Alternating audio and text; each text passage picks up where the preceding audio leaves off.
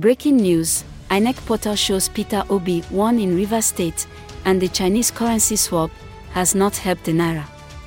This is the latest development that's happening in Nigeria.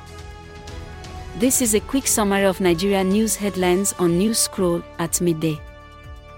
I am Lola, and today is April 16, 2023. Here are top news headlines, filtered from multiple sources.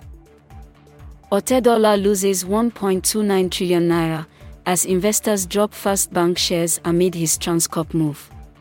Report by Ripples Nigeria.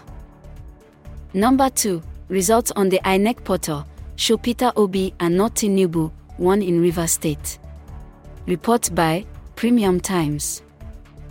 Our final three headlines are as reported by Bitcoin.com, The Guardian NG, and Daily Nigerian. Number 3. Nigerian economic experts have said the country's five year old currency swap agreement with China has not eased the pressure against the Naira.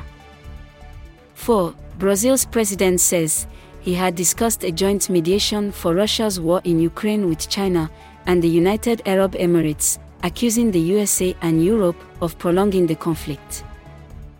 5. Commissioner of Police in Lagos State has ordered the immediate removal of the DPO over alleged extortion of the public by his operatives. This rounds up the midday news scroll headlines broadcast.